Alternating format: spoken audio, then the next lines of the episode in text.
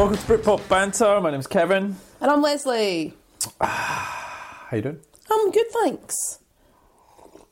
I've got a heater, just arrived. It's cold. Who's the who's who's the brand? Mobo, Robo. It's a Scandinavian design, which means it's going to be schmick. It is. It Well, they get cold, don't they? They know how to handle the heat. That is true. That is true. It is getting cold here. It's um weird though. Fifteen degrees at my house. Drive to your house, which is what twenty minutes. Twenty degrees here. Five degrees difference between you and me. Yeah. It's getting cold. It's like four or five degrees every morning now in Australia. Yeah. Yeah, yeah. It's getting cold. And that heater's a beast, by the way. It's huge. I know I need it. And you always give me uh, crap about being cold all the time, and then It's I come in and you've night. It's just so that you can. Um, I'm not so first in the morning or during the day because you're doing stuff. It's just at night it gets when it gets when it's dark and there's no sun. Yeah. And then you're just a bit chilly. Yeah. So you just I don't know why. People forget that Australia gets cold. Like, yeah, they really do. do. and it's not made for it. So it's like you know in the UK, like you could be sitting just in your jumper because you've got central heating on.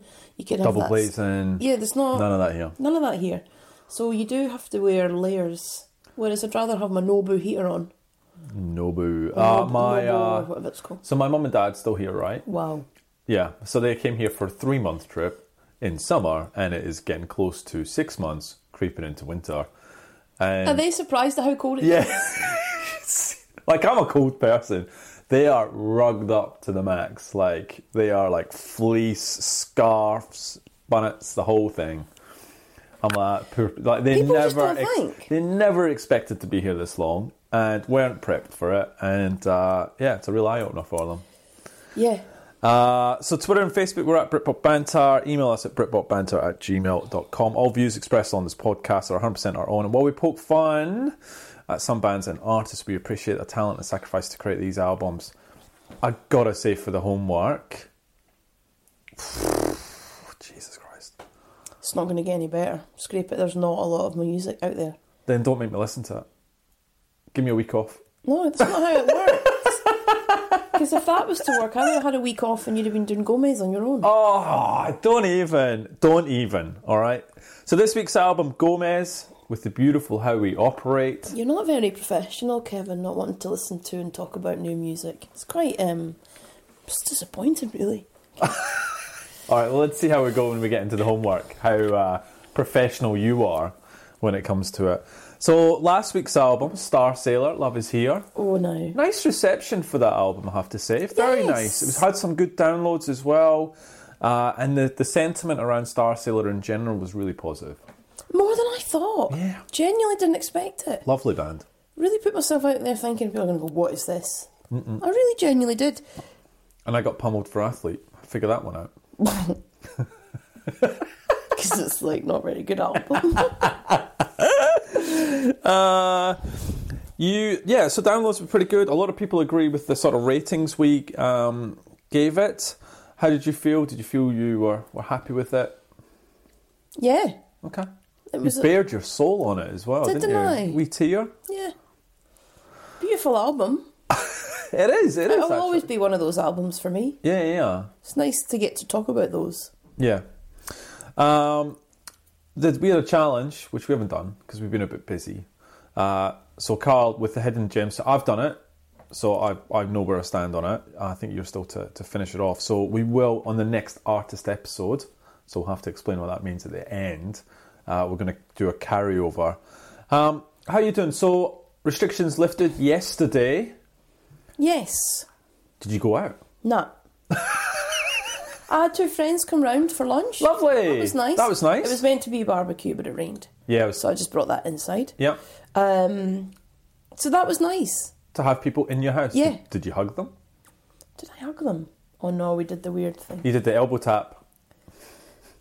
To be honest with you, I don't understand if you can have two people in your house but the no hugging. Because if they're They're coming in, touching everything, Like walking about. you're going to sit at a table and eat together, Yep. and you're going to be in each other's houses, Uh huh. a hug isn't going to be the reason that you got it. So I think this is where common sense is going to have to start to come into it because if you're now allowed 10 people in your house, a hug's the least of my worries. They're going to touch stuff. They're going to be in your bathroom. They're going to be everywhere. The reality is, if people do have it, um, and I don't think you're going to get it so much through this community transmission anymore. It's going to be clusters. Hmm. I really honestly don't know if that's such a big deal. I wouldn't be hugging strangers. like, I wouldn't, you know, if you meet somebody for the first time, I wouldn't be doing that. No, still handshaking. Nah, No, still out. nah. I'd be like, hello. We've and that would be it. Yep, yep, yep, yep. But friends that you know well, I mean, I don't. I'd hug you. I wouldn't worry about it. Oh, that's nice. Yeah. Didn't give me a hug though, did you? No, you came. I was too busy making tea. I was trying to get on top of it because didn't want you to wait around. Thanks. See, That's I very- was- Yeah, I very. you were very considerate. No, that's fine. Um, I don't know yeah. how I would have felt. I haven't hugged anyone Yeah, Yeah. so that doesn't really stress me out. I do. Some things do stress me out. I have been invited to dinner at the end of the month in two weeks' time for a friend's birthday. They've rented a table of ten in a restaurant, and so that will be the only. We'll be the only ones there. Now, um, I haven't committed to it. Because you're a bit iffy. I just don't know. I just think there's going to be there's going to be a second wave. It's unavoidable, and I don't know if necessarily putting myself in unnecessary dangers wise. Now, people around at my house that I know, I feel like I can deal with going round to people's houses, not doing it on a regular basis. I don't know if I would. I'd maybe sit in a. I might would go and sit in a cafe just now. I'm not even that bothered. Like everybody was like carrying on as I if know. sitting in a cafe was like the world's best thing. It's great for the businesses to be able to actually do that. I don't know if that's. It, that I didn't wake up in the morning all excited about it. Hmm. Um, and like pubs can open the restaurant, but there's only gonna be ten people there. Why bother? Yeah, and it's only if people. the, yeah, so pubs with a restaurant, not the actual pub itself. Uh, you can only have set and alcohol, and yeah, so it's it's cafes can only have ten people, but they've got to be like four meters apart. So there's like it's there's all rules and regulations, and I sort of went, I can't be bothered with that. It's just too hard. Um, I did go out yesterday though. So yesterday was the International Day of Families. I don't know if you knew that. no, No, so my work gave everyone the afternoon off. that's nice. so nice. So I took full advantage of it, and uh, me and wifey we went to Cronulla. Uh, the unfortunate thing was it rained. Yeah, it was not nice. No, so Cronulla is just like a part of Sydney that's, that's got a beautiful beach, and yeah, it rained. But um, we had uh, went and got a coffee, so two coffees, and we got an acai bowl. Now, does it, you know what an acai bowl is, right? Yeah, How would you explain that? it's just like something stupid that you eat with like muesli and silly berries in it. So while I'm eating a so it's an acai berry, it's a bowl blended, and you get like granola and fruit and stuff. While I get that, you usually get your bacon, eggs. Like a proper thing. Proper Like breakfast. Proper people eat. So we uh, we got that and two coffees, and it was fifty dollars, right? Fifty dollars, two Acai bowls, two coffees, fifty dollars. That's a lot of money when you've been in the house for two months, not spending a damn thing. That's a lot of money. Yeah. Maybe now's not the time to tell you that I spent five hundred dollars at Dan Murphy's yesterday.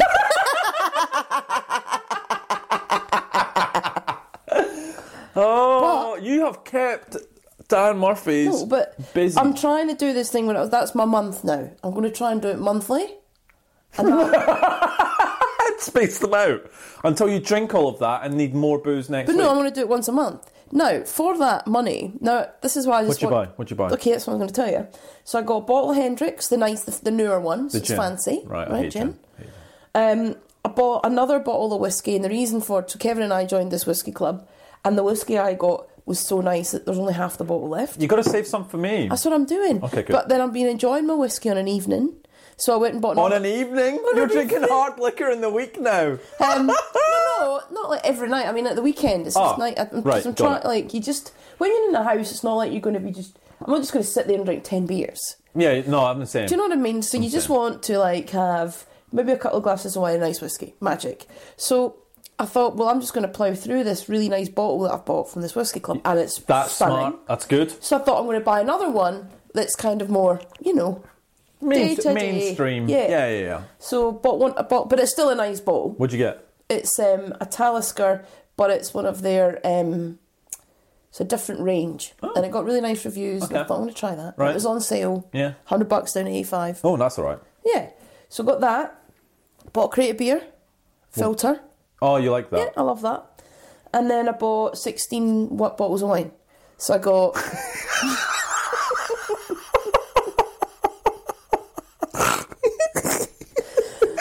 No, I'm with you. 16 I'm, with, 14. I'm with you math. all the way until you got to the wine, and I'm like, holy, that's like Six red, six red, four white, six rosy, six twelve. Yeah. No, I ain't gonna drink that all in a month, but it's just nice to have a selection. And I'm thinking to myself, I need to just start having. you got a wine fridge. You need to. No, I need to get- I next need to. purchase. There you go. No, it will be well, it'll probably tumble dryer, but anyway, after my heater. But anyway, the point of that is right. So you spent fifty bucks on two coffees and a bowl of fruit. Yeah, mental berries but um 500 bucks for a whole month and that's a lot of booze it's a like lot. it is it's a, lot. of booze. you and i could go out and we could have a night out and dinner Couple right hundred bucks easy. that's the same amount Yeah, yeah. so the things it sounds tons It's but just- it's not like i'm going to top that up with nights in the pub no, you can't. that's yeah. literally going to be my is it. weekends Yeah, okay. So if you divide that by four or five weekends, it's a hundred bucks a weekend, Hmm. and I ain't getting through all that. That would be impossible.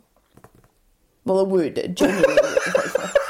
I mean, I know I like my drink, but Jesus, I'd be dead.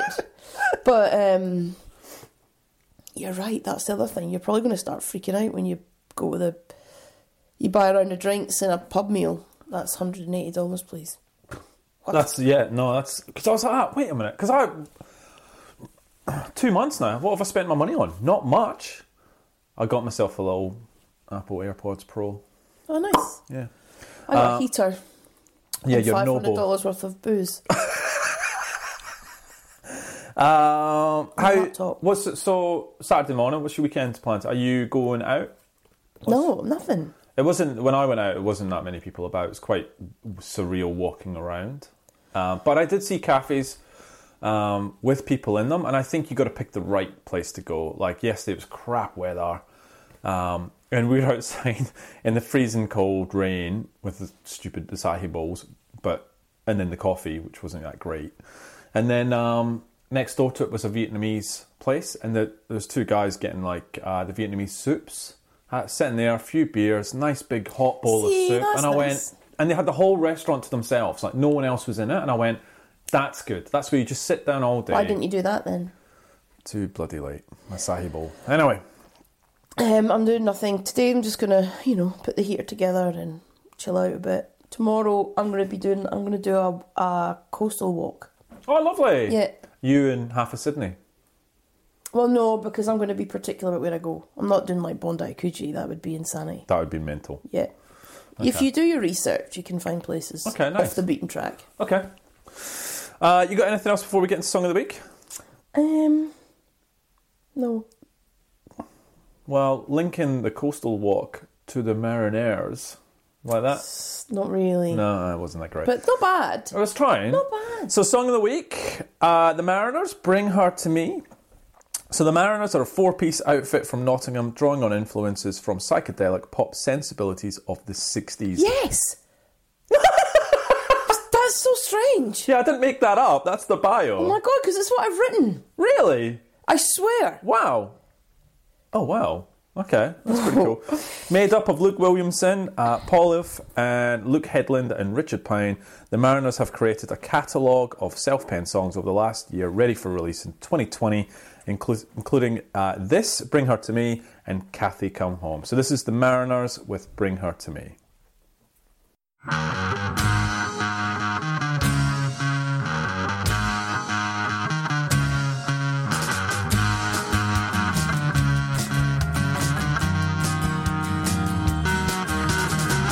When the sun is shining, don't you worry,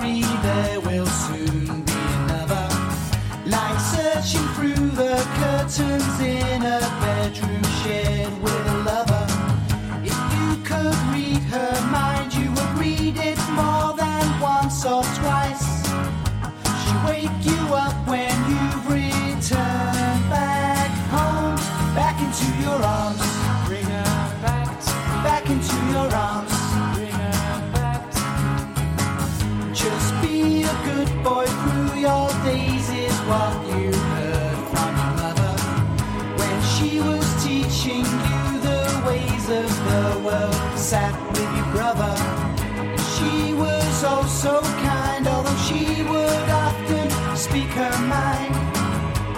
Voices echoed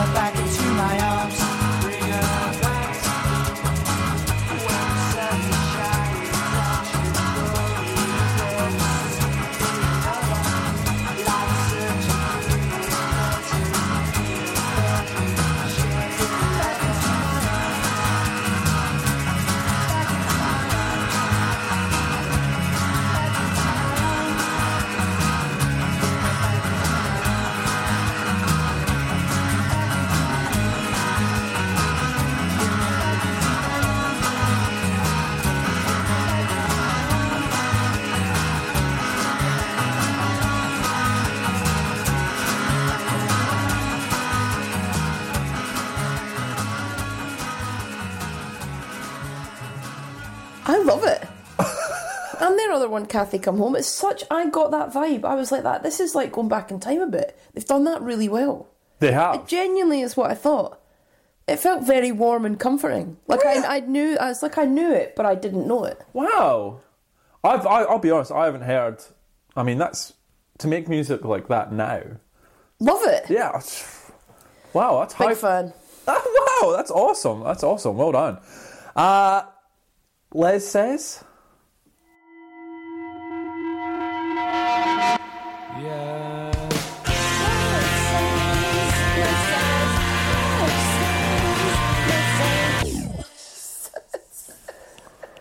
You got some bloody explaining to do.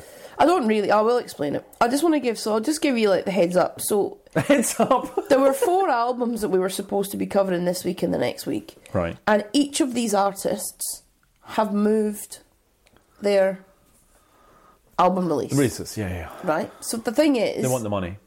Cash in. potentially, but I don't know why they wouldn't now. People just download it instead. Who goes out and buys an album? I don't. I'm trying to understand the rationale. It's not like everybody's just going to nip out to HMV and buy it after lockdown's finished. Hmm. If you buy music, how do you buy it now? Oh, uh, iTunes. Right. So what difference does that make if you're in your house or not? Do they get more money through retail than through things But like who Apple? buys it retail? I don't know. When you just order it on Amazon, it comes to your house anyway. Yeah. Really, I can't understand. So I did some research. Why is this such an issue? No one can tell me. Yeah, yeah, yeah. Because I'm like that. This isn't. It's not like the days of you could only buy it in the shop and the shop's closed. Yeah, this yeah. is like no one buys it from the shop anyway. Yeah. Hence why all the shops are closed. Yeah, yeah.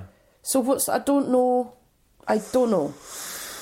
So this weekend, I'm hoping that will free things up. Now Morrissey, I did actually. want- I want. I didn't want to talk about, and I'll go into that as to why. I want you to talk to me a lot. and I'm going to. Good. And then, but I thought, well, there's nothing else around, and people want to talk about it, and probably do want to talk about it, and we should probably talk about it, um, given the fact that he is who he is. And then obviously we've got La Roux, who, being compar- completely honest, liked their first album, saw them live, forgot who she was, and saw they'd released another album, so thought, you know, Happy days. happy days. Okay. So I don't want to say it's like scraping the barrel because it's a shame for those artists. I'm just saying it's not what I would have picked. It's not the A widest normal- selection you would normally no. have. Got it. So let's kick it off. Let's just go straight into Morrissey. Yes, right? please. So the reason is so we all know who Morrissey is.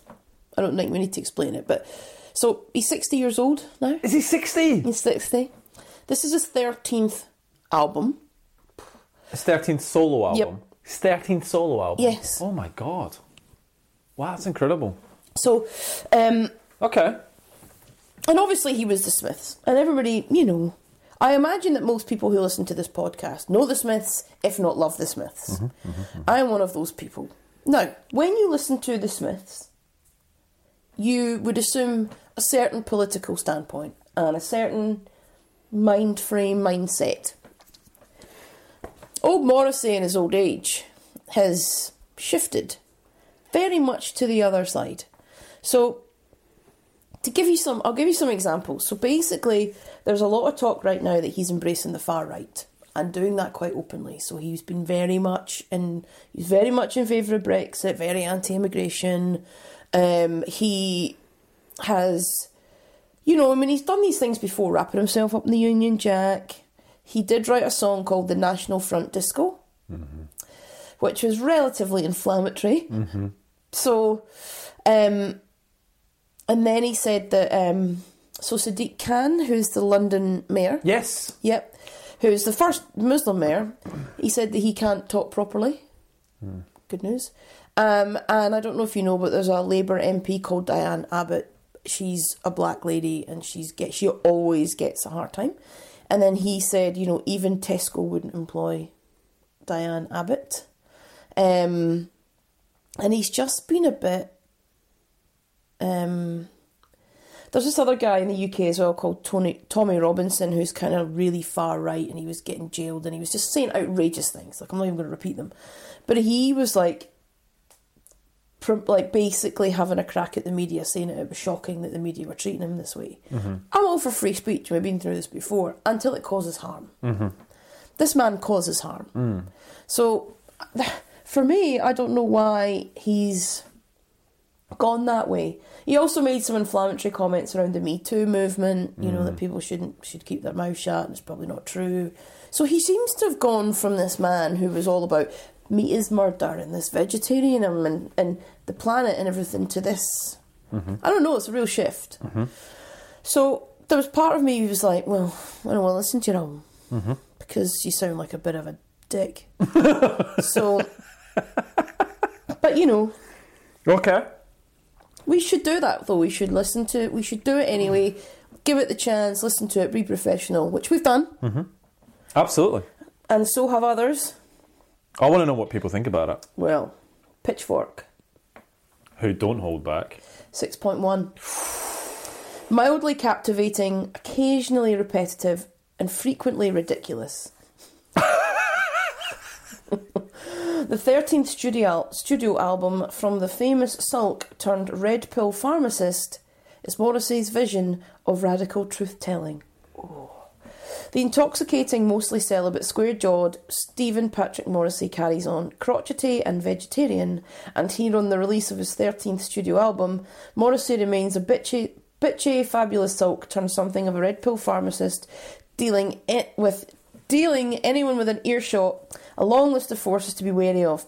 Across the past few decades, these include, and are not limited to, Muslims, Britain's immigration, immigration policy, the editorial staff of The Guardian, global safety precautions around COVID 19, allegiance towards political parties other than one headed by someone with the guts to be honest about Islam, etc., etc.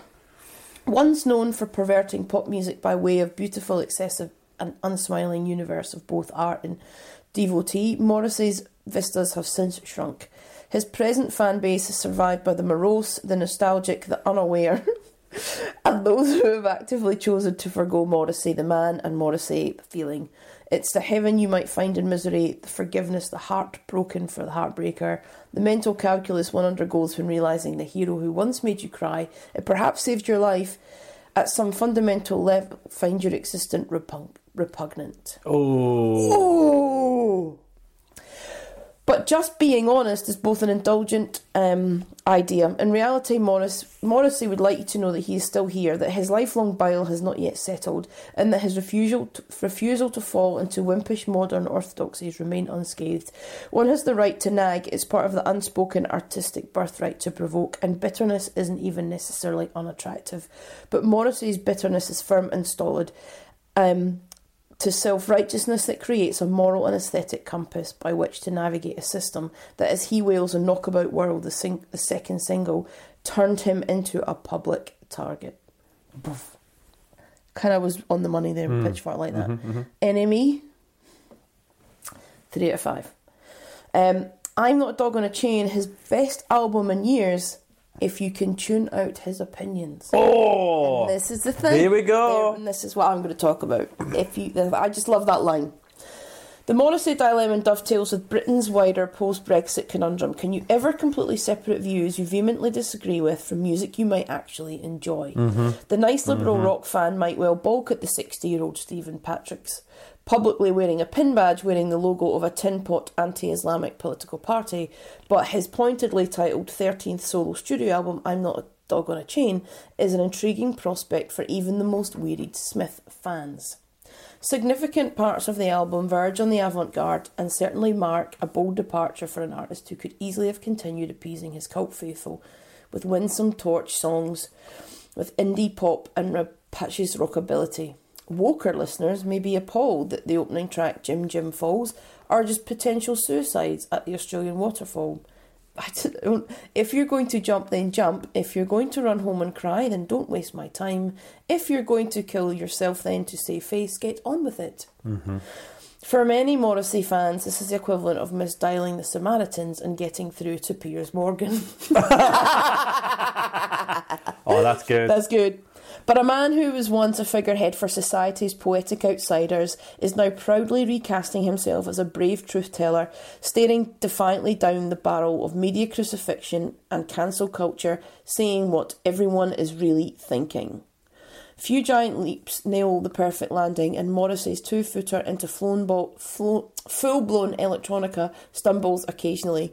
But there's also plenty of reason to hold your political nose and cross the Twitter mob line. You may no longer leap on stage to hug him like a soulmate, but judged on purely artistic terms, this is an interesting album. Whether you can separate it from his opinions, dear reader, is one for the darker nights. Mm-hmm. Bang on. Bang on. It's basically they stole my review. um, can I start? Yeah, of course you can. So I'm exactly so the NME one is pretty much where I sit. So he there are some tracks on this album that do kind of pull you in and you go, mm-hmm. Do you know what? This is actually better than I first thought it might mm-hmm. be. Because a few I've listened to a few more I was a big Smiths fan. Mm-hmm. And then Morrissey's albums like they're okay. And I thought this isn't going to be fun. Um, but there are some good tracks. But when you really, really listen to what he's saying and you just think about what he thinks, it makes me uncomfortable. Like it just, I don't know why, because normally I'm a bit, I'm a bit more like, I don't get as easily offended, I think, say as you. Mm-hmm. But I still do get offended. Like I still think there are there's a massive line for me. I mm-hmm. think that there are. I think we can get too politically correct, and I think people should be allowed free speech. But my my my bar or my line is always where it causes harm. Yeah, of course. So by saying things about where it can incite hatred, it could incite violence, it could cause harm, it could cause people to doubt themselves as human beings, and I don't have time for that. Mm-hmm. Uh, The things that he said be, are too far into that realm for me to be able to forget it when I'm listening to his music. Yep. So there was always that nagging part of me not wanting to enjoy it, Okay. which meant I didn't really, mm-hmm. because you should be able to immerse yourself in an album or mm-hmm. enjoy the music. But I couldn't. And did, how did you feel for the moments that it started to pull you in and you went, oh, actually, did you feel like, oh, I shouldn't Well, I'd forget because I'd be listening to it and oh, and I'd be like that. Oh, you good? And then you go, wait. No, guy's yeah. a dick. Yeah, exactly. That's yeah. I shouldn't be enjoying this. Or Yeah. See, I didn't. I didn't. I didn't have that because I'm. I don't know that much about the guy, to be honest. Yeah. Uh, I didn't know obviously about his. Some. I knew a bit about his views, but not what he'd said, or you know some of the controversial things that he's done. Um, so I was able to sort of put that to the side because I didn't know much about it and actually just listen to the album. Keep going. But how far, right? So this is the thing, right? So how far? So if we're talking about if we're being music critics right now, how far can my judgment of the person influence the music? Like, is that fair? Like, you know, you want to be pragmatic enough to separate it, but like to what NME said, like, can you whether you can separate from your opinions is one for the darker nights. I've given this a lot of thought, lots of thought for today, because I want to judge it purely on its merit, on its musical. But even some of the lyrics do my head in. Like the very first song, straight off the bat. Oh, yeah. You're like, what? so then that that wound me up at the very beginning because I'm not going to give this guy a start. Then he's banging on about, "Well, just kill yourself." Yep. And you're like, "Cool, Yep. yep let's yep, yep. promote suicide." Good song. Yep. Great start. Well Yep. done. Mm-hmm. Um, and then I'm thinking, well, when did I get so like prissy? Because I always used to like say movies or shows or music that did push that line. You know, you've always joked that I was I'd only watch a movie if it was Oscar nominated. I was mm-hmm. pushing the boundaries. Mm. So am I just getting like more Sensitive? because I'm getting older, or was it because it was him? If, what if Liam, if Liam Gallagher sang that line? Would I be offended? And I would, I I, would asked hope. myself. I would hope you would. I well, no. I, I would hope you would raise near to it and go, ah, "That doesn't sound Yeah, right." but would I be as offended? So am I judging it on the music and the lyric? Would I go, Liam, what a dick, that's silly, what are you doing that for? And then carry on with the album and come here and give it 8 out of 10? This is what I was thinking to Hmm. Well, why don't, why don't you've got your view? So keep going with your review. Tell me about the songs that you liked and the songs that you didn't, and then give me the score.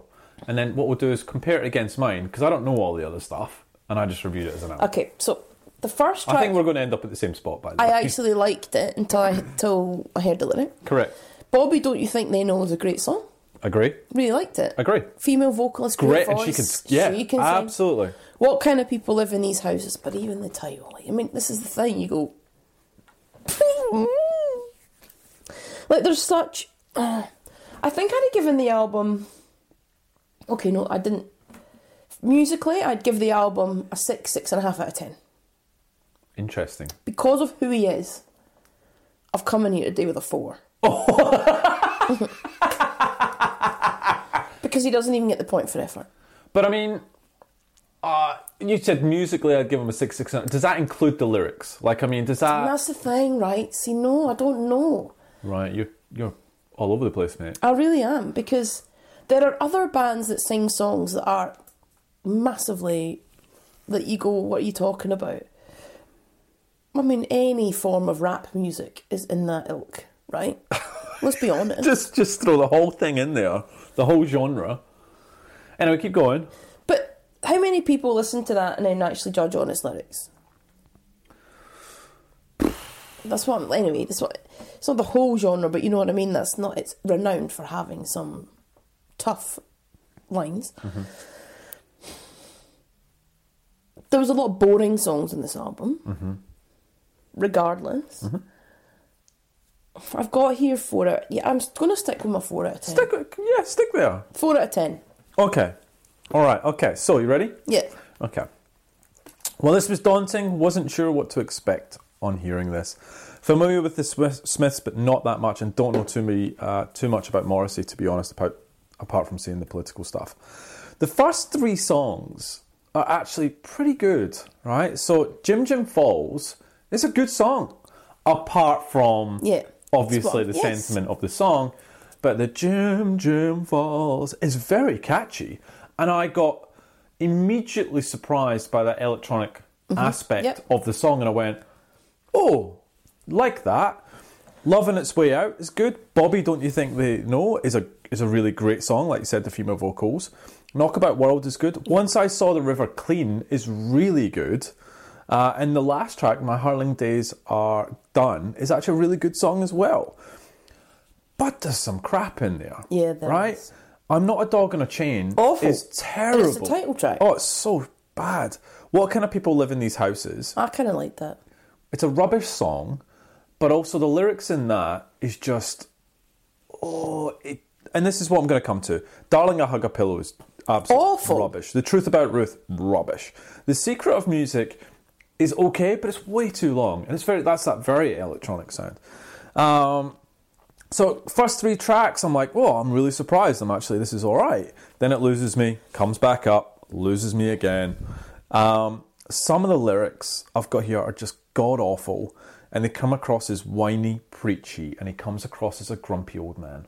He really he does. really does. And there's, I think, to your point, we're a little bit older, and I think we're more not insensitive, maybe a little bit more mature in terms of what we can and cannot say, and also what offends us and what not. Like we're a little bit more Yeah. rounded. When you start to get a little bit older, that filter or it just comes off, right? I mean, there it just and and people tend not to care what they say; they just say it, right? Because they've lived because they've lived their lives, right? And he's always been outspoken. I just don't think he cares anymore what people think. But to me, it, there's just that line where it comes across as saying something versus just having a whinge and being really, really grumpy. So for me, I actually really can't fault him for trying something new. The the, the sound, True, yeah. well done to Morrissey for trying something new. There are some really, really good tracks in here, um, but there's some shitty ones too. Five and a half out of ten. Yeah, okay. Right, and that's none of the. Just if you did not know anything about Morrissey outside of this album, you would listen to this album and you go, like Jim Jim Falls, great song, but you're telling people to jump off a cliff, right? What people, what kind of people live in these houses? You're attacking the lower class, lower class, right? Yeah, and some of the things you're saying is just like, Which he sang about as part of the Smiths. I don't I know just- why he's gone full circle. don't know. Um, so five and a half. However, the one thing I will say is at least it did something new and kind of exciting, unlike the next album we will talk about. So La Roux, supervision. So she is part of a synth pop act.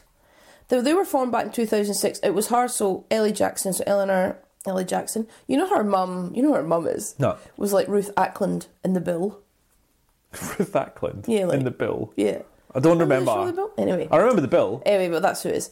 And with um, Ben Langmaid, so they basically were like a double act, and they they were they did the first album um, La Roux back in two thousand and nine, which I can't believe it was that long ago. So that was a critical and commercial success. It won a Grammy award, produced hit singles such as "In for the Kill" and "Bulletproof." I was a fan of that album, quite poppy, a little bit electronic. Saw them at the Enmore Theatre. Right. it was good night. Good. Um, Follow up album was marred by some unsuccessful um, collaborations, and then there was two release dates of that album were cancelled, and it was because of conflict between the two.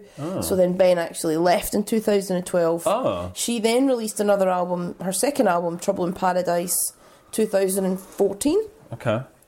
Um, and now this year released the third album, Supervision. So kept the name, but it's basically just her. Good.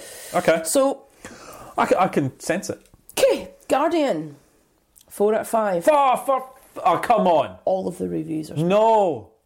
I couldn't find a bad one. After the initial out in La Roux, Simply Now Jackson's solo moniker finally returned in 2014 with a warmer, gentler second album, Trouble in Paradise. And despite another yawning gap between releases, Supervision very much much picks up where that record's clipped grooves and subtly discordant melodies left off. It's a recipe which yields memorable but gratifyingly contrarian confections, such as Automatic Driver, where a pleasingly portly synth line meets a flatly hypnotic chorus. And do you feel a muted maudlin disco number?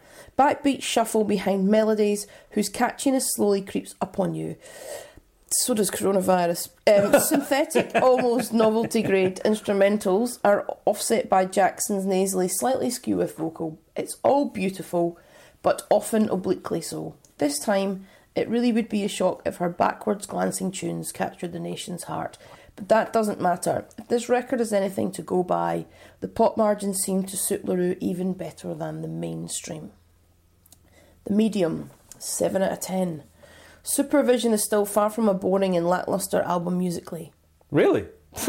This new and refined brand of electro funk really suits La Roux's own vocal style and generally aesthetic really well and general aesthetic really well. And while yes, much of the production is really enjoyable, I do still wish La Roux's vocals took a bit more of a centre stage. I would argue that a lot of this album's instrumentals feel as audible as the vocals. Such at times could drown the vocals out perhaps a little more than it should. After all, it is La Roux herself that we want to hear the most after such a long hiatus.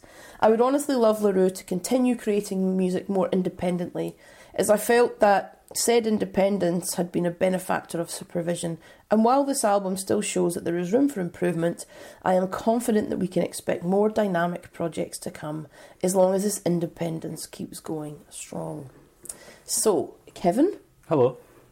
um, I'm just going to jump in first here, just to do us all a favour. I have no idea what they're talking about, and I am none. I list first listen. I text you and apologise, You did? and I meant it, heartfelt. Yep. Went to the driving range and thought, hmm, Give it another gonna have an hour here. Put my headphones in, hit a few shots. How'd it go? Oh. Well, the driving range was magic, but this album was, I'd turn it off. I was like, this is ruining my day. Oh. It's ruining my experience. Um, I actually genuinely thought when I picked it, this could actually be one that we sit here and talk about going, I know it's poppy, I know it's synthy, but we enjoyed it. And I genuinely thought that was what it was going to be. Agree. And it really wasn't. It's awful. Like, it's not even all of this 4 out of 5, 7 out of 10. And telling me that it's, oh, the synth line meets the flatly hypnotic chorus. There's nothing hypnotic about it. There is nothing. It's awful. I don't get it. it. There's no hooks. There's no songs that stick in my head. There's not one that just shines above the rest. It's all pretty average. And she seems like a really cool person. I've read a few interviews with her. Her first album was great.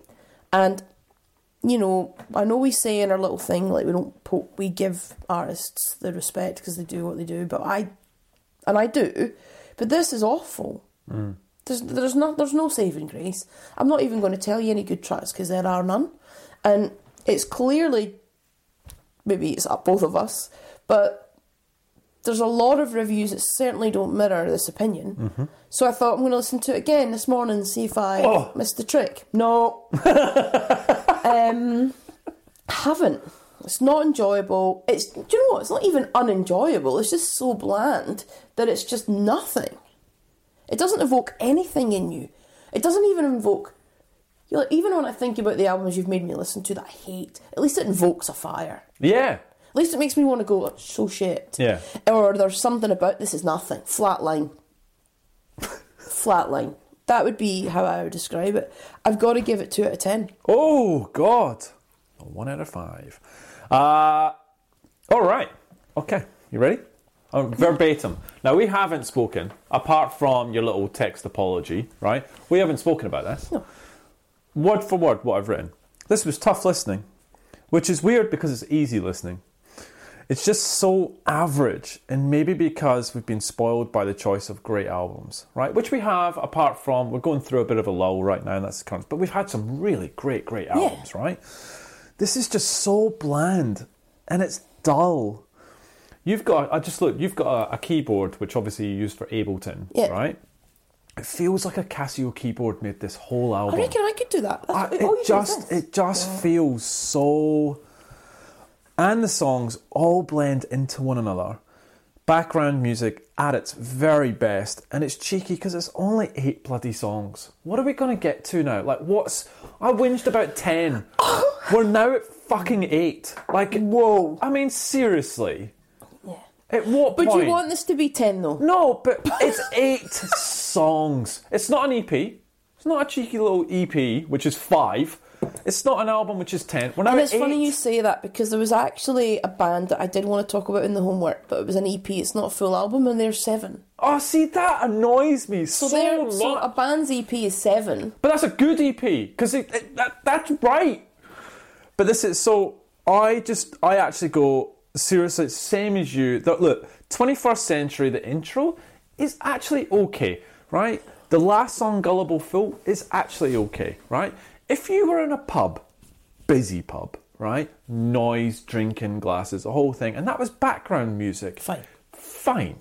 Because right? it's average flatline. But it's it's yeah, because it's background music. But when you just have to listen to it, to your point, there's nothing much that stands out, and it just it comes across as lazy. yeah, or a lack of talent, maybe. No, well, I don't. She could sing, and, And her first album shows that there is talent. I don't know what it is. It's just it's it's it's actually the same as you. You but you gave me a little. I go, oh, that'll be something different. Yeah. Okay, that'll be okay. Looking forward to that. And I listened to it, and I went, oh, this is just oh, Yeah. three out of ten from me. Oh, Couple, couple of songs, bit. Like I said, I don't. I wouldn't give a bit for effort, but three out of ten for me. That's Okay. not good. So next week. Oh God, please give us something good. No. So, so Scottish singer Callum Beatty. Who? Yep. Oh, if you've thrown a nothing, another Gerry Cinnamon. No, no, no, I he's not. Swear to he's God. probably closer to Lewis Capaldi than he is Gerry Oh, Cinnamon. for Pete's sake! So Callum Beatty with his new album that got released yesterday, People Like Us, and this really interesting album by a guy called Baxter Dury. Do you know him? No. And the album's The Night Chancers. I would say Baxter Dury is kind of like the Streets Oh. meet Sleaford Mods if Ah. you were 60. Oh, that actually, because I, I the Sleaford Mods I don't get right. Great sound, but I don't like. Uh, just very unusual band. So this okay. That sounds. This is different.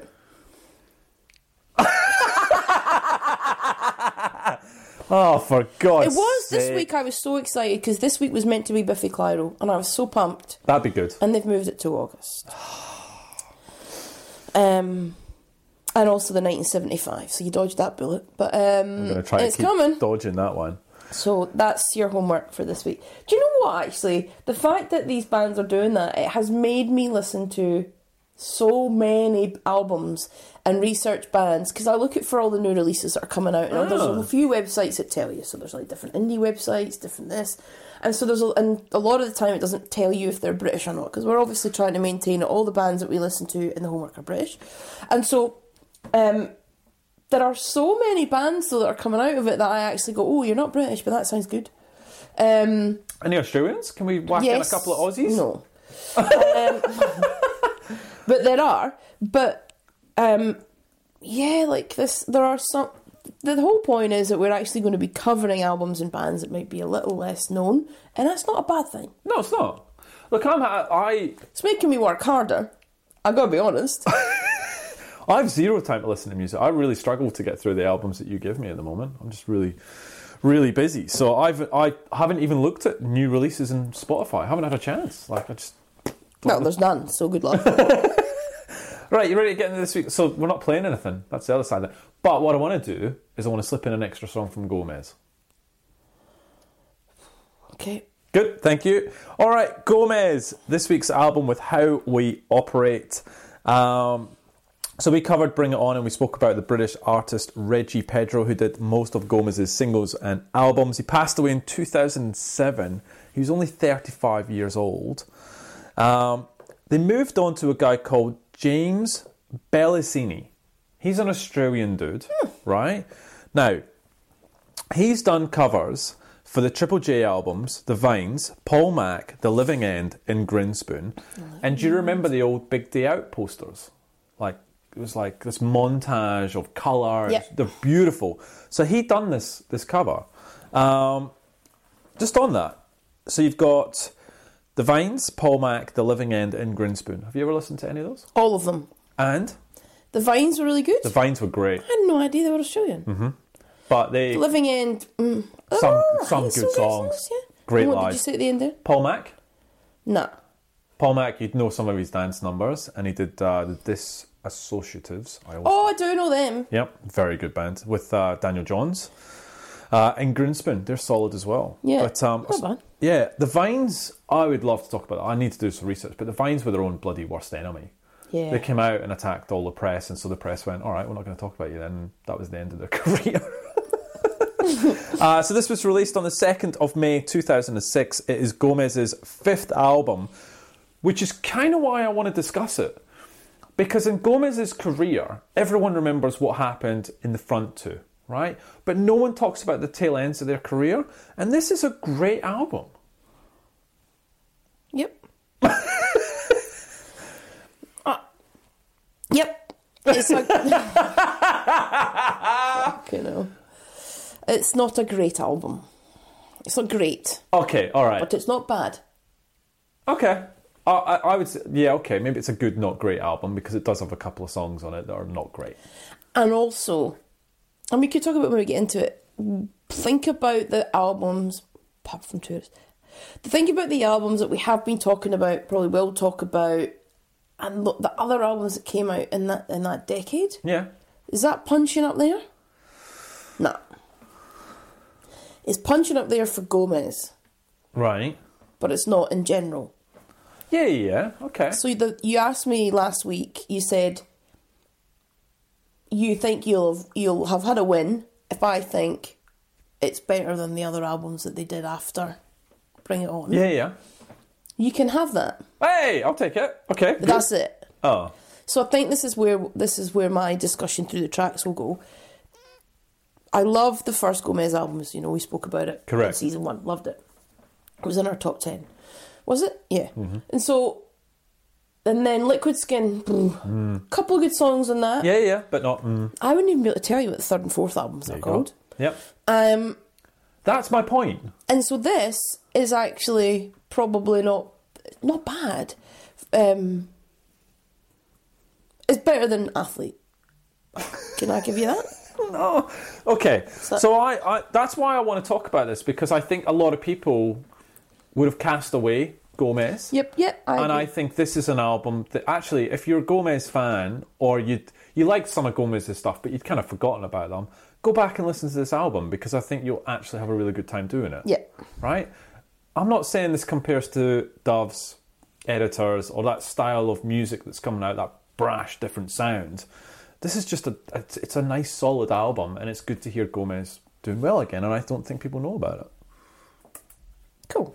Right, okay, so their previous album to this was Split the Difference. What do you remember from that? The um, Great. nothing. Yeah, exactly my point. And what followed this album was A New Tide. Remember that? Uh, no. Exactly my point. So, Split the Difference in, came out in 2004, went to number 35. What followed it with a, a New Tide was number 63. Number 63. The label was ATO Records.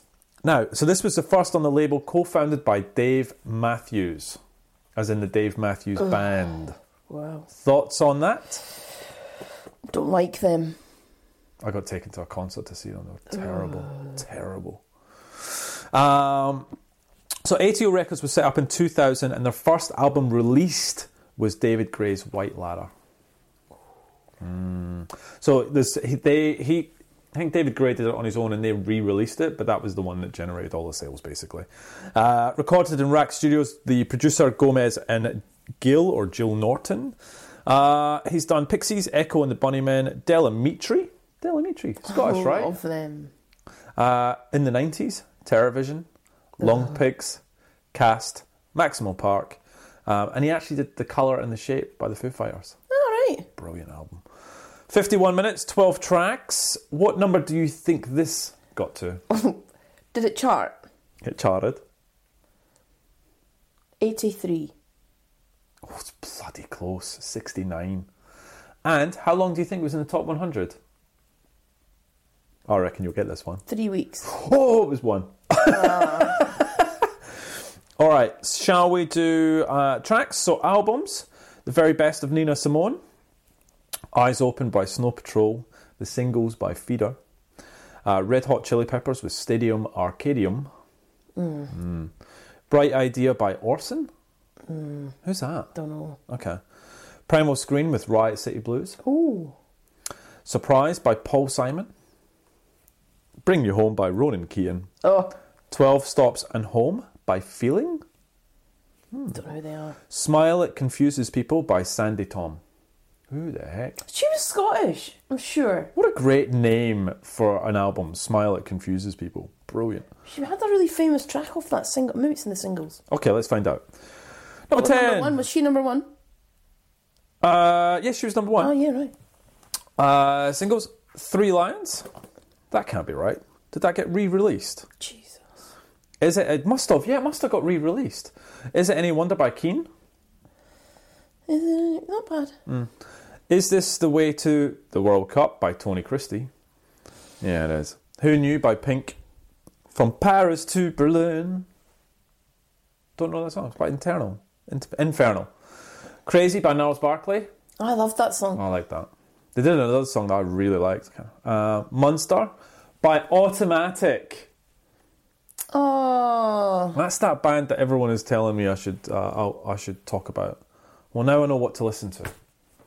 It's probably not very good then. If I I think think you'll like it. Embrace World at Your Feet. I wish I was a punk rocker by Sandi Thom. That's it. What's that go like? She was a, I can't remember this, one, but that was huge. Uh, and a Man Eater by Nelly Furtado. Man bikini. That's on my uh, little Sing Star. Let's Sing 2000, How's that going? 2020. I've sung them all now, it's boring. Uh, you know how we've uh, we talked about Wheel of Fortune on the. Yeah. We sat down as a family to have a game last night uh, on the weekend, and uh, we knew all the answers because we're all we're we've basically well we haven't been playing it much, but now it's all the right same. round? Yeah, it's got the same clues now. I'm like, oh, it's gold hooped earrings again. So Oh no. not much boring. depth in the old Wheel of Fortune. No. Um, what are you playing now? Anything? I've started that journey. Well, I'm in the middle of it. lovely, lovely game. Weird game, but lovely. What? You made a wee friend yet? Yeah. Oh, it's cool. Keep losing them though. Oh, that's nice. And then you do. They come back again. It's a good weird game. Grid. What's Grid? I don't know. It was the free one, the car thing. Did you get a free car game? Yeah, Grid. Oh, I never got that. Yeah. Oh, okay. I have been playing Farming Simulator 2019. Cool. You would love it. Really? Oh, because it's just you start with nothing, grow some crops, get a wee tractor, zip about. Nice. It's, it's actually yeah, it's a lot of fun. A lot of fun. Uh, should we get into Gomez then? Yeah. Gomez, formed in 96 from Southport, comprising of Ian Ball, Paul Blackie Blackburn, Tom Gray, Ben Ottewell, and Ollie Peacock. This is a fifth album with a new record label, ATO Records, as I mentioned. The previous two albums were with Hut Records. However, they had massive, uh, they had massive issues with them, and overall just bad timing. In short, In Our Gun, which came out in 2002, was when the label was uh, was going through cost cutting and downscaling. Split the Difference was in 2004, uh, which was when Hut was sold to EMI. 20% of the artists on Hut were dropped, while the rest were moved to other labels within the EMI group. Gomez was dropped. Thoughts on that? Shame. Um, so after this, they were a bit lost. Gray to Rolling Stone. We were expected to find that entirely acceptable and carry on like nothing had happened. We were basically on a label that didn't exist anymore, putting out records, but nobody is working on them and no one is promoting them. We had to think about everything and go, okay, do we want to be a band still? We've been beaten up a lot over the last four years. What the fuck? To the Independent, Gray also said, when we made our CD Split the Difference in 2004, we were a mess. Half of us were in personal turmoil due to marriages or long term relationships breaking down, and half of us were hanging on to, for dear life, wondering if we were still a band. Meanwhile, our record company's falling apart, and our manager isn't even getting out of bed. It was like, thank you, men in the sky who make decisions. Thanks a lot. That's pretty crap. Like, Yeah. you just want to make records, and everything is falling down around you. That sucks. Um, the gigs, so they actually still were selling out gigs everywhere. Uh, and that made them want to continue. Once we made the decision to pull ourselves up by our bootstraps and go for it properly again, we decided that we shouldn't be fucking about and get on with this, make the best record and fight back. That was the strategy. So a new label with a new producer, Jill Norton, who we discussed earlier, who they let take full control. Great. It's always been sort of a group effort, but with Operate, we've purposely made it someone else's dominion to make all the decisions, which is incredibly freeing. We were like, shit, can you actually believe we're doing this? We told ourselves we'd never do this. What do you reckon musicians do once they finish? Like, what do, what do they do? Like football players trying to get into commentary, coaching. Buy a pub normally. Musicians buy a pub. No, footballers. um, I don't know what they do. I suppose they could get into production. Um, it would depend on how successful you've been. Like, can you live off the royalties? Can you live off the money you made from your record deals? Yeah. Can you live still off the sales? Like, if you're kind of in that, you sold a few records, people knew you, probably you can't. You've probably got to go and do something else. Yeah, yeah. I do remember there being this real thing when we were doing season one where you would talk about where are they now, and they were always like teaching music teaching. Oh yeah, they were music teachers. Yeah. Universities or music production courses, or you know maybe they help produce other albums. Maybe they get into different professions. Um, you know, a lot of it depends on when they started. Like if they're a young band who were like eighteen when they started, they probably didn't have a career prior. Sometimes you hear about people who've had careers prior, and then they got became successful and they go back to that. But yeah, I don't know. Like I think being a successful band is so much harder than people think. Because you just assume you see the people on like when we were younger like on top of the pops you thought they must be loaded and it'd be mm-hmm. dead easy and it's mm-hmm. really not because it can mm-hmm. vanish like that. Correct. and so like for a band i think gomez are the perfect do you know how i see gomez? Like when you think about like a an oasis it's probably they're probably like the you know the Messies of the world. Like you know who they are. They can probably live off their name for years. Gomez are, Are- the Messies. Or No, no, like- Oasis are the Messies. Yeah, like Lionel Messi, right? Right. If you think about football terms, who Yeah. can probably retire from football and just live off of that forever. Yeah, yeah. All the sponsorship deals, the whole thing. Don't Yeah, yeah. a... Gomez are probably like that. You know that solid central defender that played for probably the top of their game. Maybe got a couple of games in the Premier League. kind of that solid. Maybe Well, they- got called up to the um to their to their national squad. Maybe three or four caps, but just that. Per- and then ended their career probably playing for like Hearts, and and you know you're like oh, and then and so made a living Okay. good at their trade. Like Okay. good enough to be doing that. Because Yeah, let's yeah. be fair, how many people play football? You actually do have to have a bit of talent to get signed professionally. Let's be as much as we slag off footballers that we don't like and crap teams, you still have to be at a decent level even to play for East Fife. Absolutely. Right? Right. But they're there. They've they played maybe central defence. I they're not central defence. They're not. And so you can't. Those football players can't then live off the the, the deal they got with a, like with Nike Yeah, for the football boots. Yeah, it's yeah. like they played football. They try to save as much money from the for playing Because football, they'll be done by 35. and then you got to go yeah. and do something else. Yeah, yeah, yeah. Gomez are in that camp. I I see. that's it. Yeah, I'm I th- not I- being cruel. No, no, I- I- Because they got to the top of their game, like they got picked for their national team. I'm not saying they're scuffing around. They got picked for whatever. I mean, the country's probably Wales, but but what I'm sp- Wales are better than us. but I'm thinking That's back not- then. Now it is Wales or Scotland or Northern Ireland like that. They didn't. We're not even in the same league as them anymore. God, anyway, Um, yeah. Oh, I look. Do you remember if we had Gomez in the top eleven? Do you remember we had the, we did the top eleven plus subs? Oh, they wouldn't be in. They'd be in the. B. You've been the subs, Yeah. right? Okay, got it. I saw I saw a tweet the other day, and it was this I, I, an artist I'm not familiar with, but they had said just got my royalty check from Spotify. To put this into perspective, one of my songs has had 1.2 million listens, and he goes, "That is just one of my tracks on my album," uh, and he goes, "I've got a check for 47 pounds."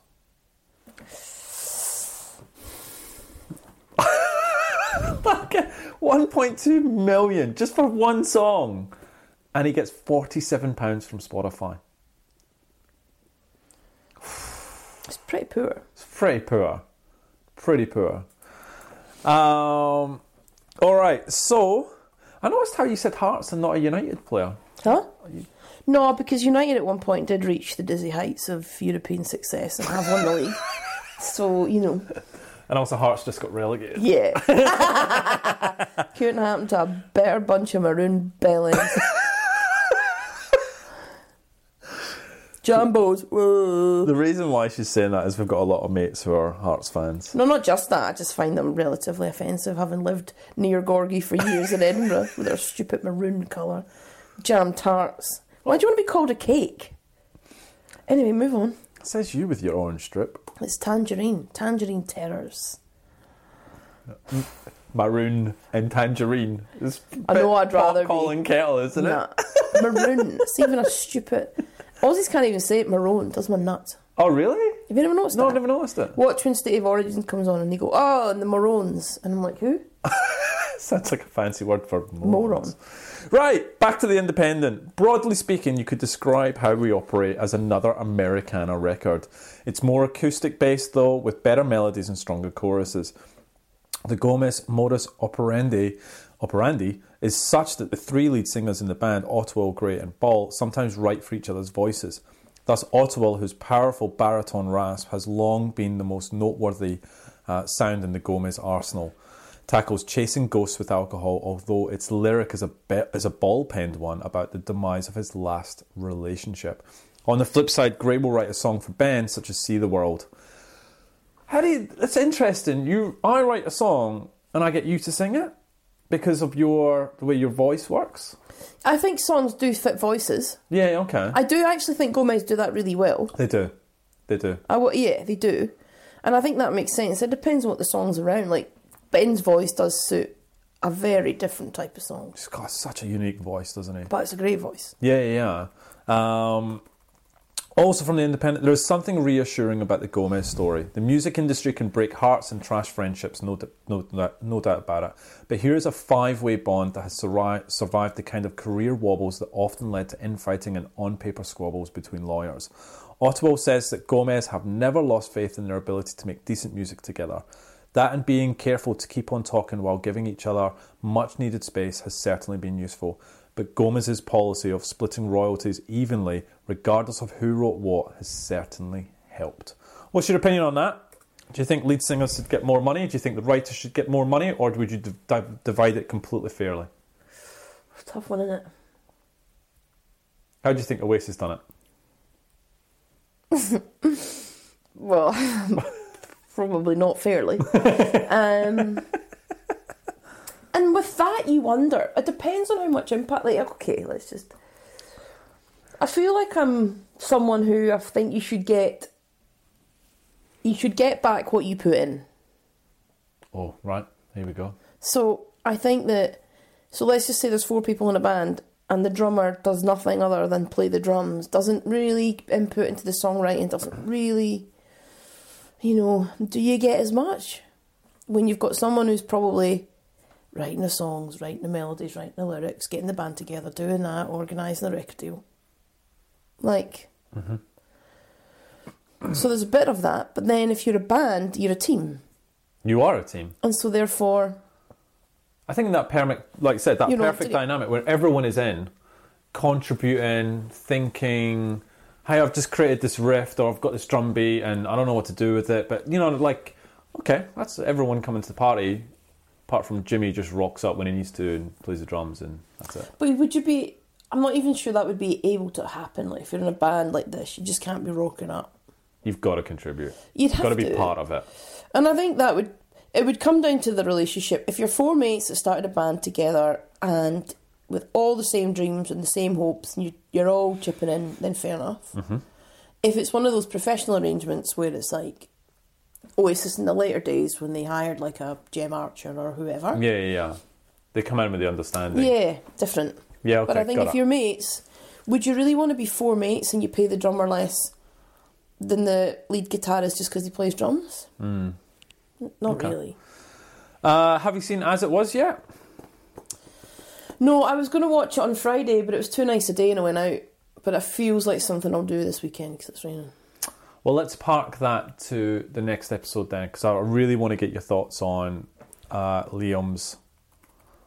It's his. It's like it's a documentary about him, right? About the, how the Oasis split went down and how he's bounced back, and can't wait to talk about it. Okay, Your boy Liam. try and watch it this weekend then It's yeah okay. with my new heater and my 16 bottles of wine. Uh, all right, so reviews, professional reviews, right, for this album, right? Guardian, what do you reckon they gave it? they do them out of five, don't they? Yeah, Two. oh, three. I was gonna Sometimes things need to take a turn for the worse for a band to get back to what they're good at. After a decade spent honing their guys as a geekish rockers with a scientific approach to the blues, Gomez have reacted to being dumped by their record company by rediscovering their sense of fun. Prefix 6 out of 10. There aren't any real missteps, but neither is how we operate a step forward. And for a band with as much talent as Gomez, an album that feels like a little bit of a holding pattern can't help feel like a relative disappointment. All music, 8 out of 10. I should have written that. How we operate is a strong, focused, and a complete pleasure to engage. Its maturity and confidence beyond anything they've released thus far, and the experiment experimentalism brought into play on the other albums is here, though the textures, tempos, tempos and frameworks are significantly above. Uh, above all else, this is most certainly a Gomez record, one that they couldn't have possibly created earlier. Its maturity and confidence uh, offer a new dimension to a sound that is already full of complexity, paradox, and a pronounced, now intractable identity. God, that was a mouthful. Have you ever listened to uh, the follow up Gomez albums? Did you ever listen to A New Tide or whatever's on your mind? No.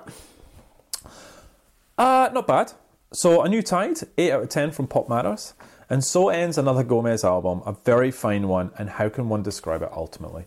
I mean, I'm coming to realise that this is not a band well served by reviews that pass around generic ty- terms like their secret passwords.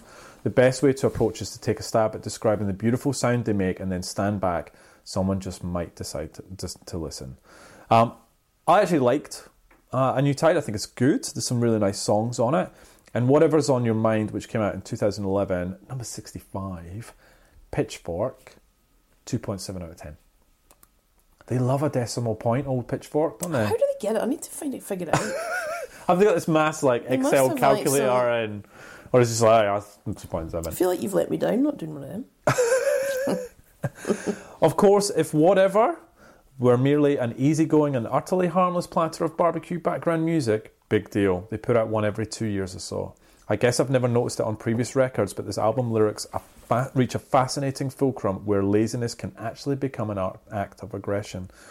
After about 10 minutes, you're locked into an extremely discomforting magneticism that goes beyond mere music. This is the rubbernecking world of smack DVDs and YouTube bum fights. Oh, Jesus, that's brutal. I, I have no idea what they're actually talking about. It is a bit more poppy, but I, I really liked it. Um, in 2012, they broke up really quietly.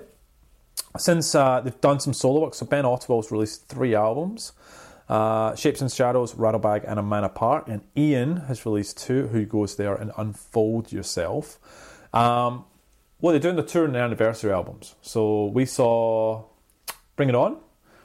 Uh, what do you think of that gig? I enjoyed it. It was great. Great gig, really, really good gig. Uh, and so I think that they were just doing Liquid Skin as well. I think I'm not sure if they got to play that out though because of the old uh. COVID. I'm not sure. Do you have anything on them before we get into some of the tracks? Um, no, I'll just. Can I just talk about this album? You can talk about whatever you want. Okay, I just want to try and get my thoughts out. So, my thoughts on this album are that review that you read. Um, they gave it the six out of ten. Uh, prefix. Exactly how I feel. there aren't any real missteps, but neither is how we operate a step forward. Yes, bang on. So you're you're absolutely right. I can't sit here and have my usual rant and vitriol for how shit this album is, like I can with a JJ seventy two or a or a tourist, because that it's not. Yeah. Because it's not a bad album. Okay. It's really not. Okay. But there's no step forward. They never get back to bring it on for me. And the other part of his review, for a band that obviously have that much talent, Mm-hmm. why do we? Why is this? where we reach. Well, see, I disagree. And so- I think this is a really good album. But I just think it's an I think it's an average album. Doesn't offend me. Didn't dislike it. Enjoyed listening to it. Mm-hmm. Won't go back to it probably. Okay. Um, but wasn't going. Oh my god, what's he giving me now? And have on the flip side, you weren't blown away by it either. No. So you're in the middle. So, and that's why I've kind of got this bit, a bit of apathy about it. Mm-hmm. Like, I wasn't excited today to talk about it because it doesn't give me any of the feelings. Even the albums you give me, I hate. I look forward to it because I'm coming at you. And I, but I've got enough passion about it to Yeah, yeah. actually say Yeah. What was that, and then I'll, I'll just go through it, and I want to talk about it. This album didn't. I didn't wake up today and go, "Oh yeah, it's Gomez." I didn't mind it. I mean, that's not interesting listening for people, but I can't. Yeah, yeah. I don't. It's certainly. It's a nice. It's a nice album. It's a good album. Mm-hmm. Didn't blow your socks off. Didn't blow my socks off, Okay. Okay. and it's hard because I want to be able to. I don't like being in the middle ground. Yeah, I, you feel and that's weird. why I yeah. feel weird because yeah. I'm never on the middle ground, No, you're not. You go one way or the other. and then I can't with this No. because it would be unfair. Because I can't sit here and say I dislike this album because that would be untrue, but I can't, and so I do enjoy it, but I don't love it. Um, See, I do, okay, so that's that's all right. I'm fine with that. So I do like this album, and I actually have it on regular um, playing. So yeah, because it's just you know sometimes uh, you you want a bit of familiarity. You uh, and there are some really nice, beautiful tracks on this, and it's a really nice, easy listen. S- You know, it just it's something you just put on, and for me, so first of all, when I first heard it, it surprised me because I actually really enjoyed it, and I'd lost track of Gomez. So this brought me back into Gomez. And then the second thing, this is just a really comfortable album. Like it's a nice. You could put it on while you're doing the housework. You can put it on when you're cleaning. You could put it on when you're working. Like it's a beautiful day now. You could sit outside. This album would suit that. If you're sitting outside with your Kilkenny, reading your Malcolm Turnbull and that's book. fine. But my point is, right, when we're talking about this, we're talking about albums that we're picking that we like. The way that I spoke about Starsailor last week, like that's how you should feel. That burn. Yeah. Having a nice album on the background, having a Kilkenny. That I've got millions of albums like that. Yeah, yeah. None of them would even come close to me wanting to say this is one of the best albums of 2000 to 2010. So Hmm. that's my argument here, I guess, was at the beginning when I asked you, does it really stand up from, from all of the British albums, from uh, indie albums from 2000 to 2010? Does that really? Yeah, but I like this up. better than your albums. I like this better than editors. I'm going to listen to this more than the Doves. I'm going to listen. This is just so. I don't know what. uh, To your point, it's probably not that bells and whistles, something different and unique. But for me, it's a bit of old. But not even about my albums. Do you think it, even some of the listeners up, do you really genuinely think it's up there? That's what I'm saying. I like it, and it's my choice. You're being very. No, okay, I'm trying. So I'll try and ask you another way. Think about some of the other albums that you'll probably go to talk about. Yeah.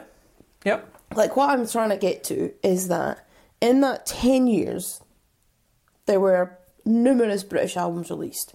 Forget you like it and you have it on in the But background. again, so again to that point, think about where I was, right? So I'm not in the UK. So these new bands, I'm not. I'm not getting much from, right? But this argument And about so- not being in the UK really falls short because it's not as if that. I don't understand why that makes any difference because you still listened to music. You you didn't Correct. You didn't live on the moon, Correct. and so I go. You still heard of the. You still knew these bands. You might not have known every single one, but you still knew most of them. I'm just what the only thing I would say is the thing that I struggle with the most, I guess, about this album is that, and it doesn't have to be forget what they're not comparing it to my pick. I'm just in general of all those albums. Do you really think it still stands up to that? If we did this again, mm-hmm. would you still pick this I like this as album. one of your yeah. favourite albums of the decade? Yes. Okay, that's fine. because I listen to it regularly. I like it, and you know, I for me, not hearing, not being in Britain was a big thing. And then, so when you look at familiar names of bands, stumbled across this, and I went, oh wow, that's great. And then I also found out that it's not too well known elsewhere anyway. So yeah, I want to talk about it. That's good then. And you've already admitted there's some really nice songs on it. So Oh no, they're not. and that's what I'm saying though. As long as you can still, if you still believe, because we do pick them. Like last week, I was a bit nervous that maybe I've picked that and it's not going to stand up. There's some of the albums I've picked Yeah. at the beginning. I'm like, oh, I wonder if they stand up. Yeah, yeah, yeah. But I'm going to leave this. Like I tell you now, Doves not played since we listened to it. Editors not played it since we. So I'm probably never going to listen to them again. Okay, Right. but they're just my picks. Think about the listener picks or your other picks. Uh, give me one. So like the JJ72s. Well, you, Jay, I'll listen to that because it's my it's my music. So the music. Would you listen to that? no, no, no. Bad example. Starsailor. Absolutely, like Starsailor. Okay. Love the last album. But you know what I mean? Like it's it's um you can't there are just albums that you're gonna go that you're gonna I'm gonna like long, more than you, right? But they're probably not gonna have the same effect. They're not gonna be that big brass debut albums or this is the fifth album. Shall we get into songs? Yes. Because some people haven't heard this damn album and they should probably make their minds up. So it starts off with Notice. What do you think of the intro? Not a bad start. When I put this on, I was like, oh, actually, this is going to be okay. It's nice, isn't it? There's, there's no, yeah. Gorgeous song, nice intro, really sets the scene for what's coming up. You get the two Ben and Ian's vocals on it. Yeah. That beautiful contrasting style that um, Gomez has. Ams, he's longing for a girl who doesn't notice him in that way. If at all, like many others who admire her, and in the process of only seeing her, he gives up opportunities and fails to notice others. Um, I think it's gorgeous. I definitely, it's not my song, but I definitely like to play it. It's a great start to the Yeah, album. great start. Notice.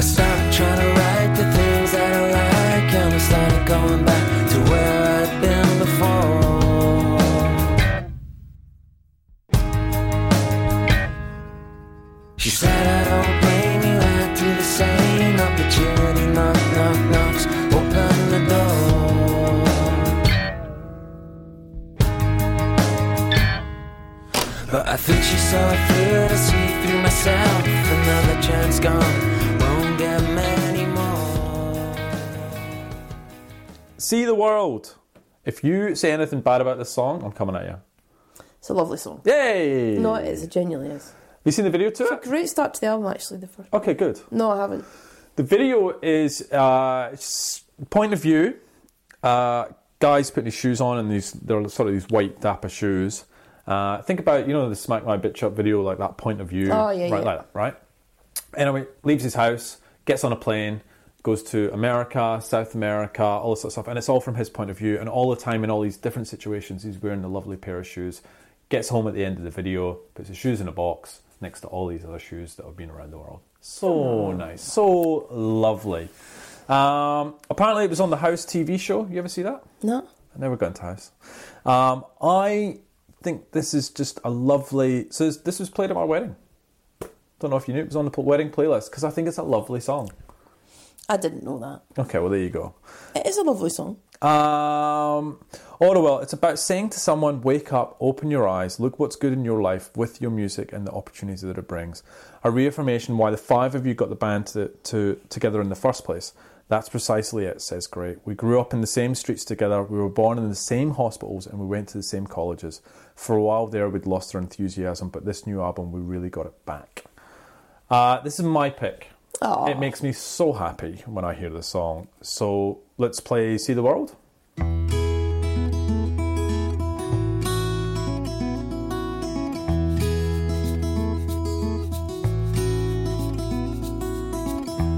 day to day. Where do you want to be? Cause now you're trying to pick a fight everyone you need. You seem like a soldier whose lost his composure.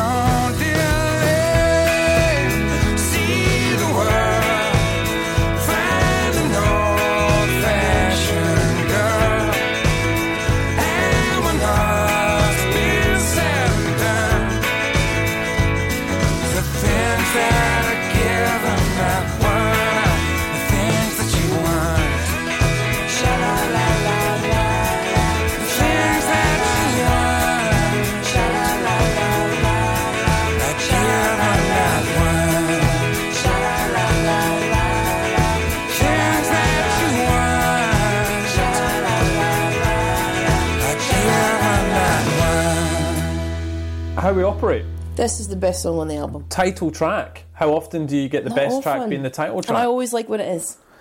Uh, so the I band. did last week too. Love is here. Yeah, that is. Yeah, that is true. Actually, that's a, that's a good track as well, Two right? title tracks in a row. The I videos this song. video is very simple, black and white. The the band play. Um, the chorus, the way it slides in, just beautiful. Uh, the song, apparently Grey's Anatomy. You ever watch that? Yeah. What's that like? People go on about that show. It's- there's just so much of it. like there's a lot of episodes to it. It's just not. It's not normal. There shouldn't be that much ep- any many episodes of anything. Ah, It's all right. I think it's one of those ones where you can. They should have just done it in five series, not eighteen. I think we're on eighteen now. Nothing should have eighteen. are you still watching it? No, I gave up because you just go like, "Oh, is this the same again?" You just get bored. Right. Okay. You just want things to have. There seems to be no. I think I like series where they end, as in you know you're waiting for what's actually going to happen in the series ends. This just seems goes on, same thing. Somebody's Ah, in love so with there's no someone. overarching. No, it's like the characters. They fall in love with this person, and then it's oh, will they or will will they get together? Won't they get together? And in the middle of that, somebody comes in with like a post box stuck through their eyeball. That they've got. Do you know what I mean? It's like, oh, we better put our love triangle to bed while we save this person's life, and then they save the life, and then they look at each other over the operating theatre and realise they love each other again because they're saving this person. But I, then they fall out again, and then another trauma comes in, and then it's far out, and you're like that. It's just a roller coaster. You've pretty much just That's told it. me the 18 seasons That's that I it. don't need to ever watch no, it. No, you don't. Um, turn me inside out and upside down. Try to see things my way. Turn a new page, tear the old one out, but I'll try to see things your way. So this is your track. How we operate. This is a great song. Though even the, the the way it starts is amazing. It hooks you straight, and I love. it. I just think it's a beautiful song. Okay. So we're, a we're three for three. Yeah, we are. That's what I'm saying. It's not a bad album. Okay, uh, so let's play in full how we operate.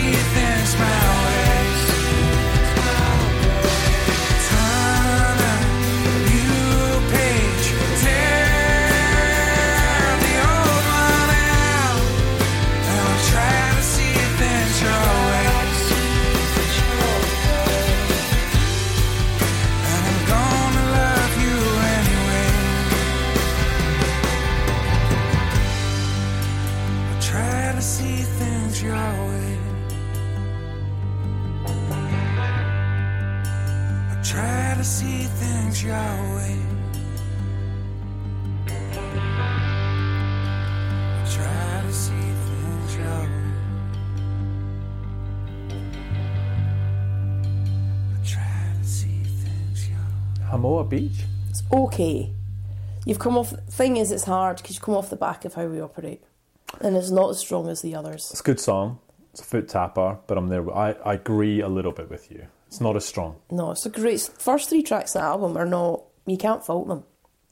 Uh, yeah, it seems that the song's about convincing a friend to break it off with their significant other. The friend knows that the love has died in the relationship, but is too fearful to let it go.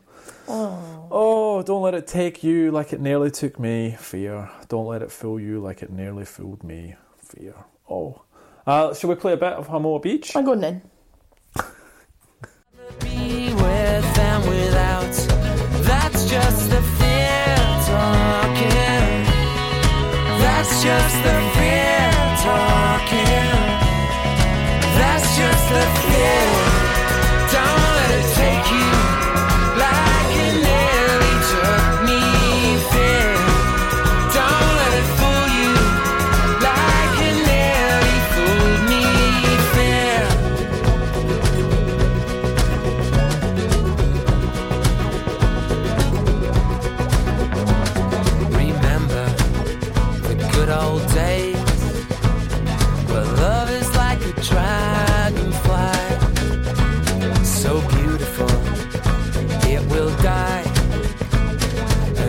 Disappear before your eyes. I'm no philosopher. I am no poet. Girl Shaped Love Drug.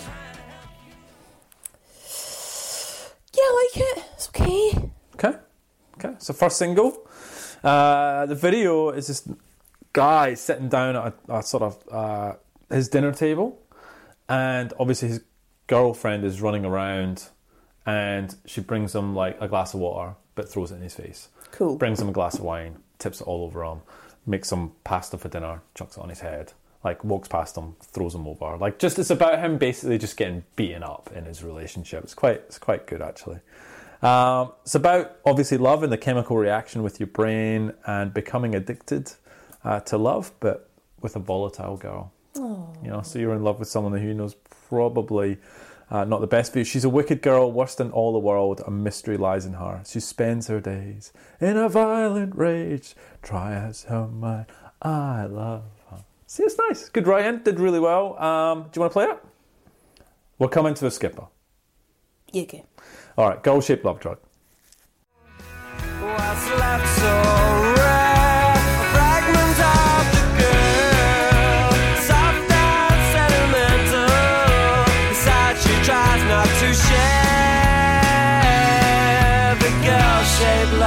drug messes with my head. Don't ask me why. The girl-shaped love drug messes with your mind. Don't ask me why. The girl-shaped love drug messes with my mind.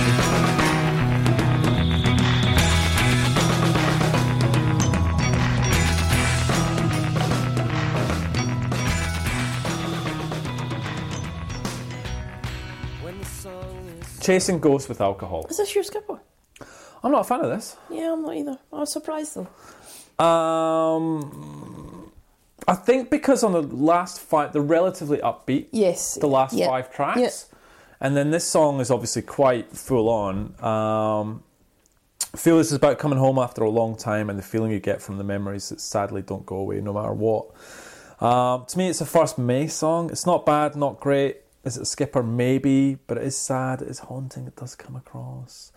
Take one day of my lifestyle, passing ghosts in the street. I chase them away with alcohol, but they don't get drunk. That's really good writing, whether I like the song or not. Um, I'm going to skip it, Yeah, okay. uh, which takes us to Tear Your Love Apart. I really, really like this song. What? I've gone, it's okay. Really? I Really? really like this song. I don't know why. Okay. Wow. I think the last minute of this song is is really really good. There's nothing to blame to get in our way or, or tear our love apart. If we're in the same place, it won't matter where we are. Oh, oh, it's all about the feels. Uh, so let's play this. Tear Yeah. your love apart. Okay.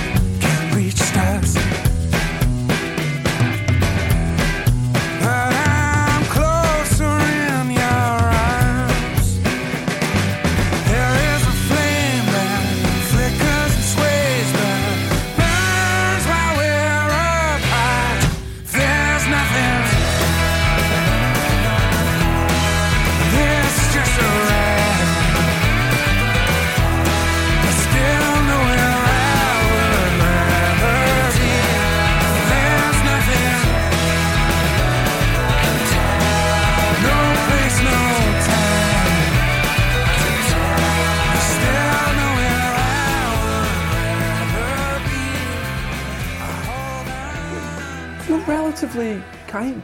Like I'm waiting for the. No, because I've genuinely, this is what I'm going to say. The thing is, that's what I was trying to say the whole time. I'm not. This is not one of these albums that you go because I like. You're not Gomez." wowed. But you Don't what? it. No, you can't hate it. I don't know what you'd hate about it. There's nothing to hate. Okay.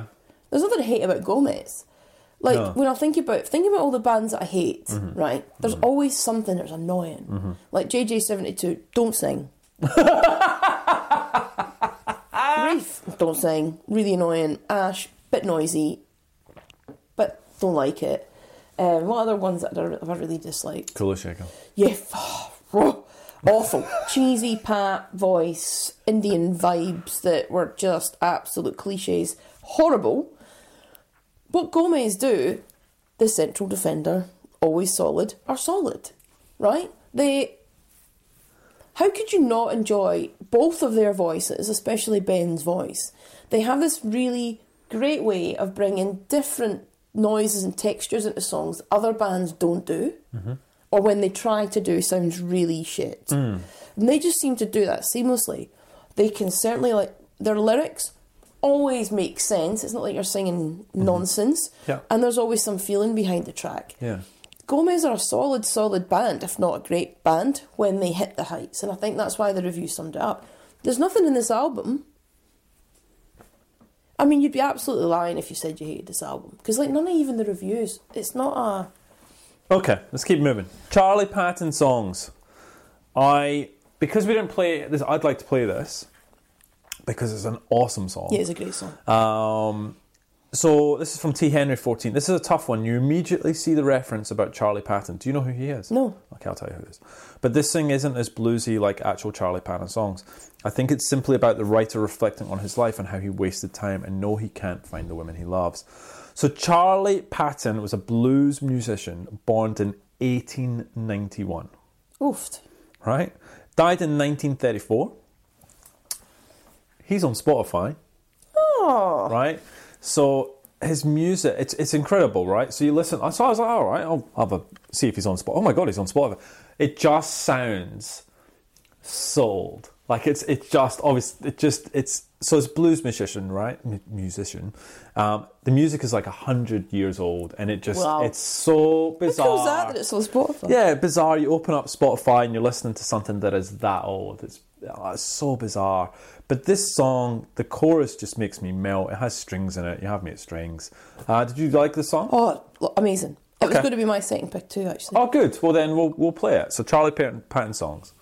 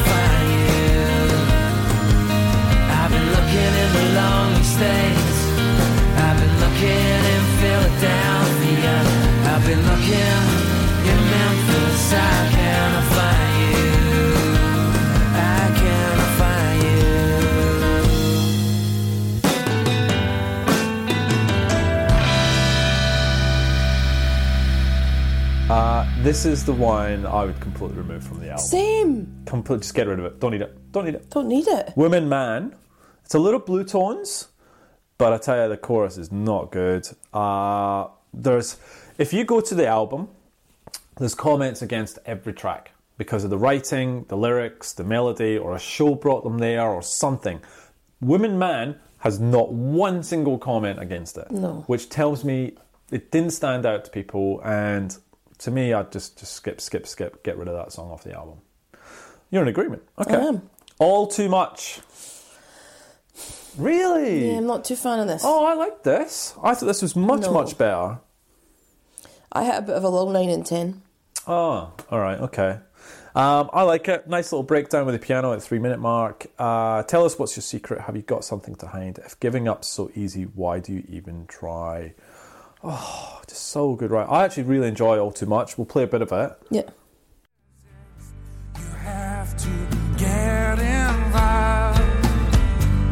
Why did you get involved?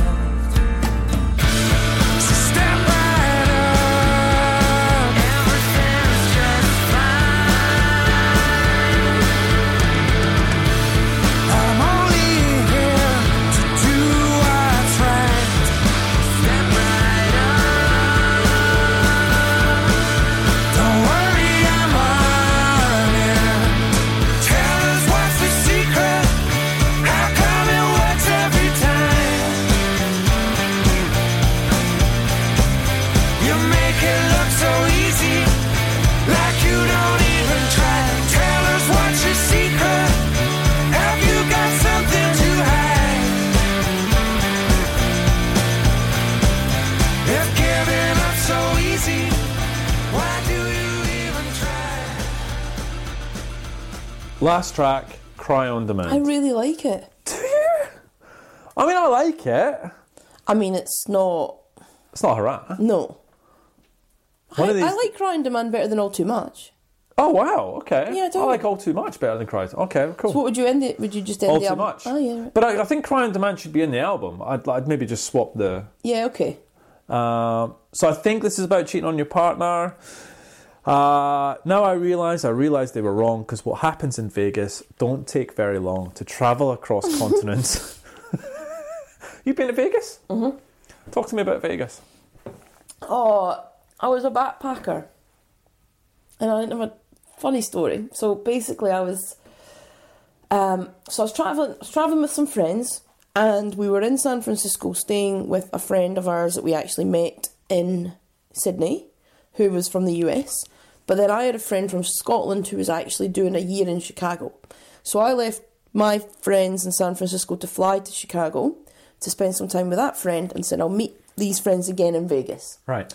So they were going to be arriving for. We didn't book a hotel or anything because actually the trick is if you have, if you want to do it, if you arrive in Vegas that day and you call around all the big hotels on the day, you get good rates because they're never fully booked. You just have to be willing to take that chance. As a backpacker, you don't care. So I said to my mates, "You're going to land from San Fran first in Vegas." I don't. We didn't have mobiles. I'll one, but we had a. One of the girls did because she was just coming over for two weeks from the UK. Got it. And so she was like, gave me her mobile. I said, I'll when I land in Vegas, I'll call you on your mobile. You just tell me what hotel that you've checked into and found, and I'll make my way there. And they were like, right, no worries. Land in Vegas, out the airport, phone box, ding ding ding ding, ring it. Not the clearest of lines, don't have a lot of money for the phone box. Said to my friend, Where are you staying? I knew nothing about Vegas or hotels at this point as well. And I thought she said mirrors, right? She's Geordie girl, mirrors. She's actually saying the Mirage, which is actually quite a Beautiful hotel. Right. And I'm like, mirrors. Right. Okay. Cool. Oh, uh, yeah. Beep, beep, beep. I'll see you there. Bye. Done. Get in a taxi. Can you take me to mirrors, please? Oh my god, is, is it a strip club? No. And they were like, where?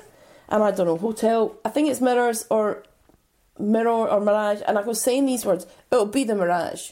No, it's different. And I was like, actually, I think it is. You know, you're right. Let's go there. Mirage. Done. Not thinking. Pull up. I'm genuinely like in backpacker clothes with a rucksack. Pull up into the and I'm me. I don't. I'm pretty sure it's not here. Because it's this beautiful Yeah. hotel. And he's like, "This is the only Mirage, or close to even those Yeah, words that you said." Okay, cool. And she they had said, "We might not be there. Just go to reception and say your name. There'll be a key waiting for you at reception." okay, so get out the taxi. You've got a backpack, like an actual like. actual backpack Oh the size God. of me, twenty kilos full of just shit. And so then the bellboy comes, and I was like, oh, and they're like, hi, like good afternoon, man, blah blah blah. I was like, I'll, I'll just carry that. It's better for everyone. Just don't worry about it. Um, went into the reception. So you walk through this whole part. There's a white tiger in a cage. I mean, that's disgusting. But all of, but I'm already like, what the fuck is this? and so, and I go into the reception. Hi there, and there's a key here for. And I'm thinking this is insane. There's not going to be for uh, Leslie Martin. Yes, No. your friends have just popped out, and I was like, okay. And so gave me the key. This bellboy helps me up with my. I think you're supposed to tip. I Supposed didn't know that. I don't have any money. And then I get into the hotel room, and I'm literally rocking because I'm like that. How am I paid for this? How do I pay for this? Anyway, I find my friends, there's four of us, and so obviously there's just four of us in this one hotel room. And turned out we stayed there for like three nights, cost us 60 bucks each. What? Yes, I had no idea. Oh my god. But I had no business being in there. None, That's zero. a far away from the uh, old berry farm that you were staying on. I, that's the thing. It just didn't make sense to me. I was like, something's going on here. This is a wind up. But uh, yeah, but you need a lot of money for Vegas. Yeah, yeah, And I had none. Um, so did we? That was Cry on Demand, right? Mm-hmm. We're not playing Cry on Demand, and mistakenly I thought it was the last track, and it's not. So Don't Make Me Laugh is the last track of the album. It's not bad. A Bit of a soft ending to the album. Um, Russ 99's written quite an essay on it, From my point of view, this is about a song about a guy who is infatuated with a girl. She knows this and is stringing him along to satisfy her own vanity. Um, the chorus is all about him saying that he knows that she knows he likes her, as it were, and the fact that she knows this makes him stringing her along, stringing him along, much harsher as she is oblivious to it. Um, he's wrote, "I bloody love this song. It's a perfect end to the album." Oh no. Strong words, and we'll play the "Don't Make Me Laugh" to take us out. I Perfect ending? no, you know what I feel about. Uh, I- look, it's nice. It's nice. Not my favourite end to an album ever. Reviews. Guess who's back? Grampus. Grampus is back. Amazing. What does he think? Three and a half out of five. Ooh. Yeah, Grampus. How we operate uh, can best be described as patchy, but not good or bad patchy, but rather excellent good patchy. The opener notice is indicative of what is to come, a quiet acoustic beginning tempo, uh, building in tempo to a neat infectious chorus line. It's effective and engaging, but hardly earth shattering. The title track is another great example, the simple guitar intro cropping up throughout and positively accentuating a fantastic chorus. Equally impressive are the poppy See the World and Cry on Demand, while the sharp Charley Patton songs, which promises a return to the blues roots that fails to materialise. That is true. Sounds so laid back the band probably recorded it all tucked in bed. But the highlight is a glorious girl shaped love drug, which is impossible not to sing along and should be a massive hit. Therein lies the rub because Gomez and hit singles have always seemed polar opposite, opposites. true. but with how we operate, they're now on the same line of longitude, and that could be a problem for some. Beyond Zero, this is I've only got one more because I thought Grampus could should steal the show. Beyond Zero, 5 out of 5. It seems that those attached to the old Gomez sound are unable to let the band delve into more sensible and accomplished pop music territory. So this in uh, got voted number 516 uh, of the best albums for 2006. 516. This album That's is kind of my point. this album is at least top five material for 2006 and possibly the best Gomez album yet. How We Operate really showcases Gomez in all of their glory. The vocal harmonies are worth the price of the album alone. The guitars, bass, drums, and all are all wonderfully interesting and perfectly in place for each song. Production is wonderful and the songwriting is brilliant. This is my go-to feel-good sing-along pop album. That's what it is for me. Start like you're scrolling you're scrolling through your phone like just looking for an album just to put on this is the album. Right? Uh, so what would you give it? Six and a half out of ten. the funny thing is i'm not far behind you with a seven and a half out of ten Yeah. but that's see, this is the thing. Well, if it's if you're only going, I would hope that you would give it more than that. no because it didn't stand up uh, there's a couple of songs maybe the first time i listened to it i really liked and then i'm like woman man i just go that's just i don't like I think that at all." six and a half is fair because it's an album. I wouldn't rush back to it, but you know, if it came on, like if it just came on, you'd let it go yeah. I mean, it's See, there yeah. you go. Do you think?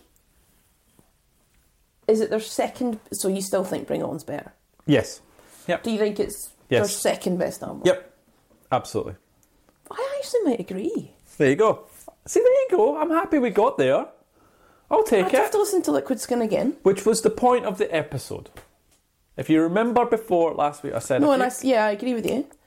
I need to listen to. I might listen to Liquid Skin again today. you let me know how you go. I will. Uh, should we talk about what we're doing next?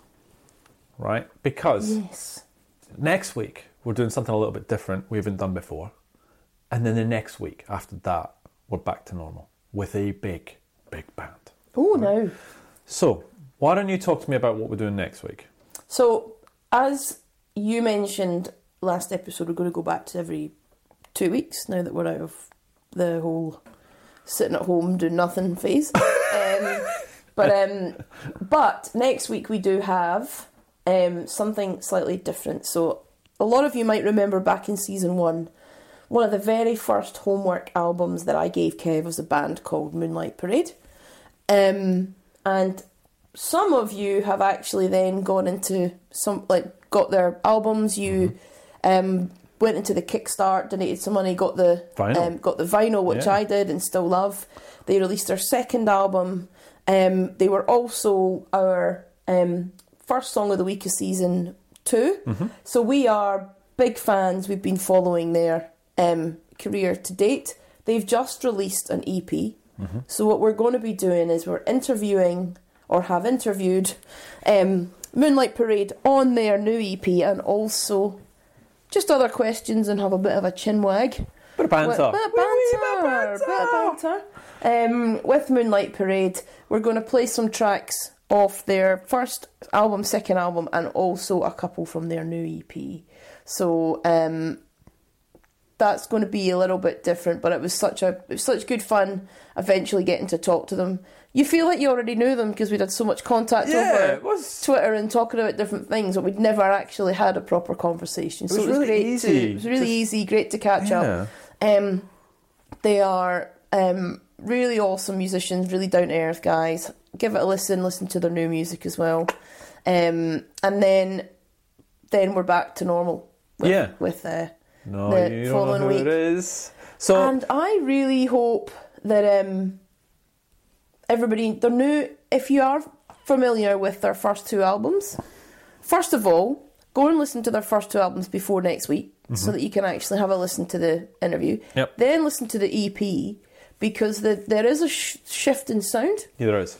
and it's awesome. Yeah. And so, Yeah, yeah. Um, if you're familiar with them, you're going to love the new EP and go and listen. If you're not familiar with them, do yourself a favour, go and listen to the first two albums and the EP so that you can sit down with a cup of tea and actually enjoy the conversation and know what we're actually banging on about, which will probably be the first. so, Um, I'll tell you what. So the new EP, uh, it just came out. It's called Paint the Sun. Here's a little bit of Paint the Sun.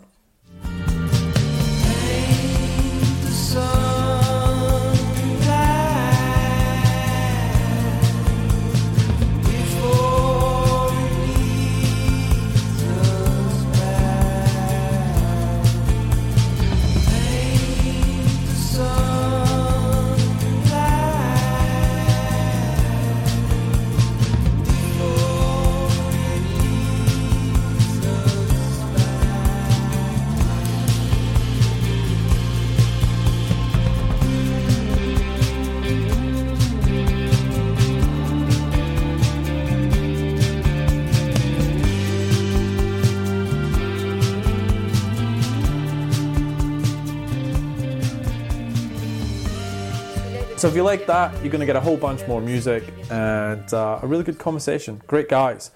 Are you ready for the episode after that? yeah, so now we're at the listener's choice. Listeners- Oh, don't let me down. I can't have another. So I'll tell you now, like I've so th- I asked three listeners just to, to summarize a bit of the album and what it meant to them. Beautifully written by Tim, Wayne, and Chris. Like it is. It's it's brilliant. no. They've put some effort into it. So three, uh, and this is a band I know one big big track, but this album I am not familiar with at all. So this will be Am the I? Yes, yes. Uh, and there's there's a story we get we'll, we'll hopefully tell when we talk about them because there's one incident about this band about a song we were somewhere when this song got played and I remember what happened. Uh, the band is Franz Ferdinand. Oh, yes! Thanks, boys. Because honestly, every time it's Kev's choice, it's always a problem.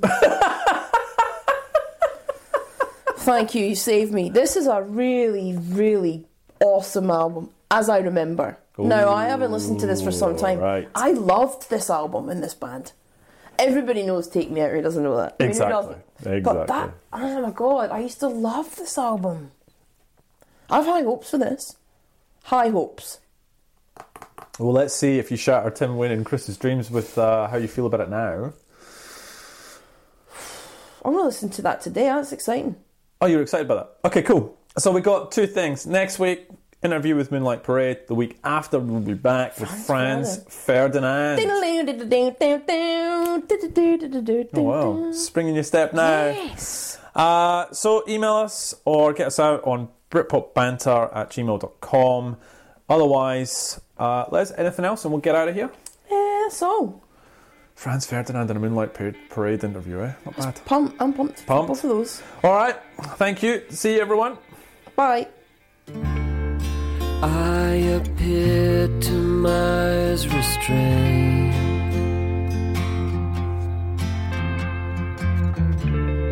But time has tempered my discretion.